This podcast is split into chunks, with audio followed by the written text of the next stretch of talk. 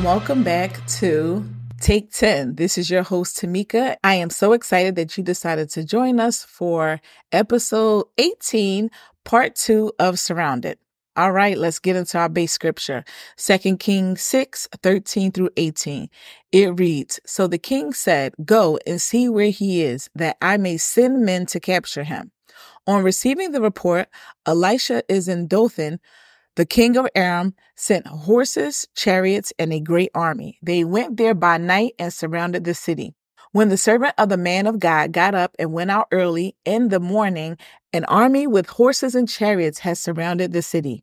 So he asked Elisha, Oh, my master, what are we to do? Do not be afraid, Elisha answered, for those who are with us are more than those who are with them. Then Elisha prayed, O Lord, please open his eyes that he may see. And the Lord opened the eyes of the young man, and he saw the hills were full of horses and chariots of fire all around Elisha. As the Arameans came down against him, Elisha prayed to the Lord, Please strike these people with blindness.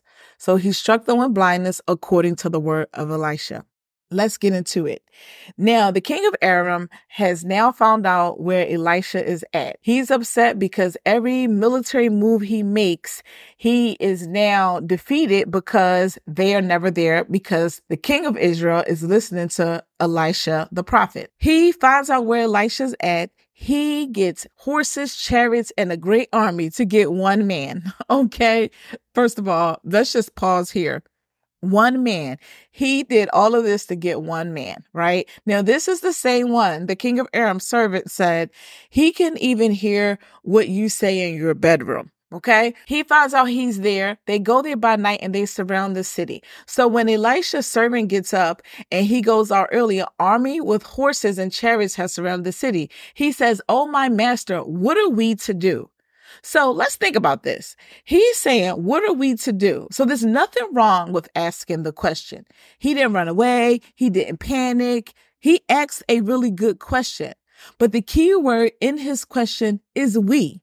So I looked at the ESV version. I read the New International Version. I even read the New King James Version, and they all had the word we in there. So, how many of us do that where we think that we're supposed to do something as if this is our battle? God convicted me about something. I was saying, I was dealing with something professionally, and I kept saying, we're outnumbered, or it's more of them than us, or I am alone, right? Or I am outnumbered. I would say this, and God corrected me, and He took me to the scripture, and He showed me I'm sitting here thinking that we are outnumbered. But Elisha said, Do not be afraid, for those who are with us are more than those who are with them. That's what God showed me. God showed me you think that you're in this alone and you think that you're outnumbered, but you forget. You forget they're outnumbered. And not only that, it's coming with fire right? So Elisha prayed, Oh Lord, please open his eyes that he may see. And the Lord opened the eyes of the young man. He saw that the hills were full of horses and chariots of fire all around Elisha. Now let's think about that. So the king of Aram, he sent horses and chariots of a great army. And so God has horses and chariots but it's chariots of fire. Can you imagine that? I Googled that. I put chariots of fire and I think it's a movie, but there's this one image. If you just go to Google images, this is one image that I thought of when I thought of horses of chariots and they are in the hills and they are now surrounded.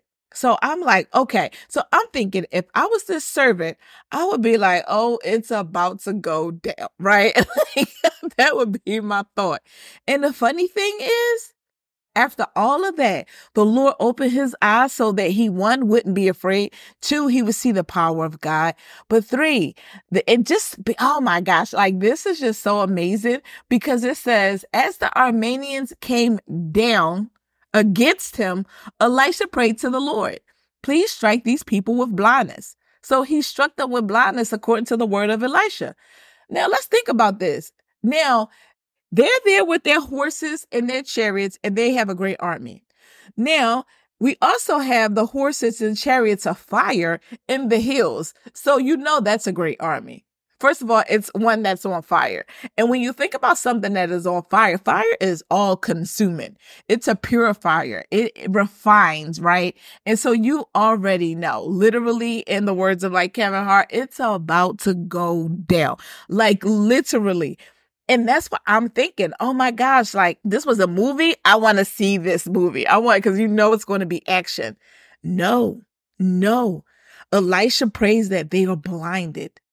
Now I wonder because I'm like, wait a minute. So as I'm thinking about this, I'm like, wait a minute. Is this the same Elisha? Because in Second Kings chapter two, these boys were jeering Elisha and he cursed them, and bears came out and killed 42 of these boys. Is that the same Elisha? Like, what is happening here? Is this the same person? It is. It is the very same Elisha. And I wonder, I don't know this. I went to look this up to see what the time frame was between Second Kings 2 and Second Kings 6. I couldn't find it, but I just wonder. I wonder, and we'll see in part three, like what was Elisha's plan here? Like, I am curious, what was he trying to do?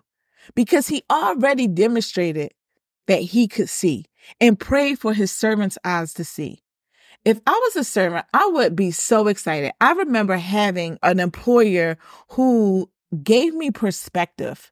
So I didn't know why they were doing the things they would do, but they would sit down. Now, I always had questions like this servant did. I had lots of questions, but they would teach me and they gave me perspective.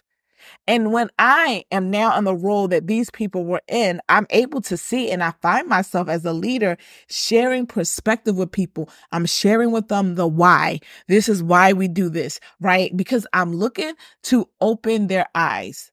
I'm looking to make sure that they can see the full picture. I see the full picture. I have a different vantage point and I'm trying to bring them into my knowledge so that they can see their vantage point. That is the role of a true mentor and teacher. So there's a lot to learn in this small little snippet. But I think the piece about this that always just stands out for me was that it wasn't that he said, don't be afraid for those who are with us are more than those who are with them. He didn't leave it there.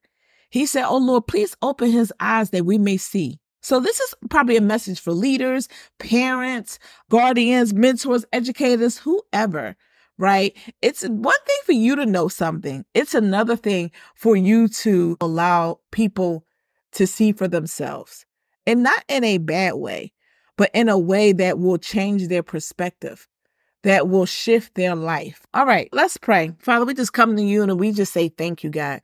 We also ask that you open our eyes so that we can see the goodness and the power of God so that we can see that for those who are with us are more than those who are with them. Show us, God. Open up our eyes. Don't cause us to be afraid and feel like we're surrounded and feel like we are outnumbered, God, because you are mighty and we know that you're powerful. We ask God that you just have your way and that you continue not to just open our eyes, but allow us to give us the foresight to help those that are coming up behind us to open their eyes. We pray all these things in your name. Amen. All right, this is part two. We have one more episode in this series, and I will see you next time.